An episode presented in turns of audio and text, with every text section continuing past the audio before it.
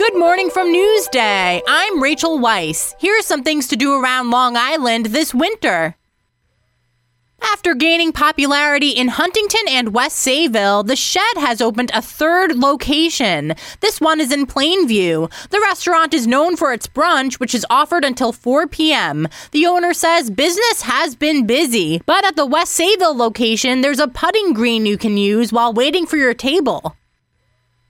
Looking for ways to celebrate Hanukkah each night around Long Island? Here are some options. For night two, you can head to the Latke Bar at the Jewish Family Initiative Center in East Meadow. It'll be outdoors with live music and a menorah lighting. On night seven, take the family to a drive-in movie at the Suffolk Y JCC in Commack. The animated movie Sing will start at 5:30. Then you can wrap up the holiday on night eight with Hanukkah on the ice at the Long Beach Ice Arena.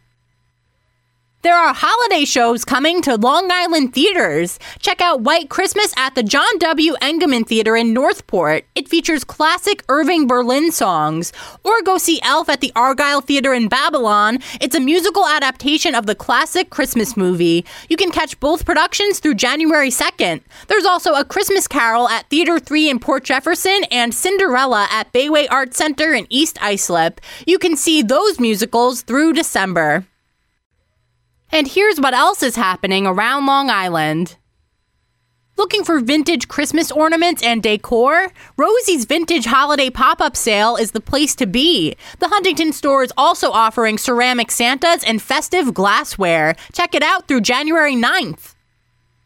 Interested in a tabletop holiday tree designed by Martha Stewart? Head to the Southampton History Museum's Designer Tree Auction. Proceeds will benefit the museum's free education programs. The silent auction ends on December 4th. That's all for 2021. We're taking a break and we'll be back in 2022. Until then, check out these stories and more at Newsday.com. We'll see you soon.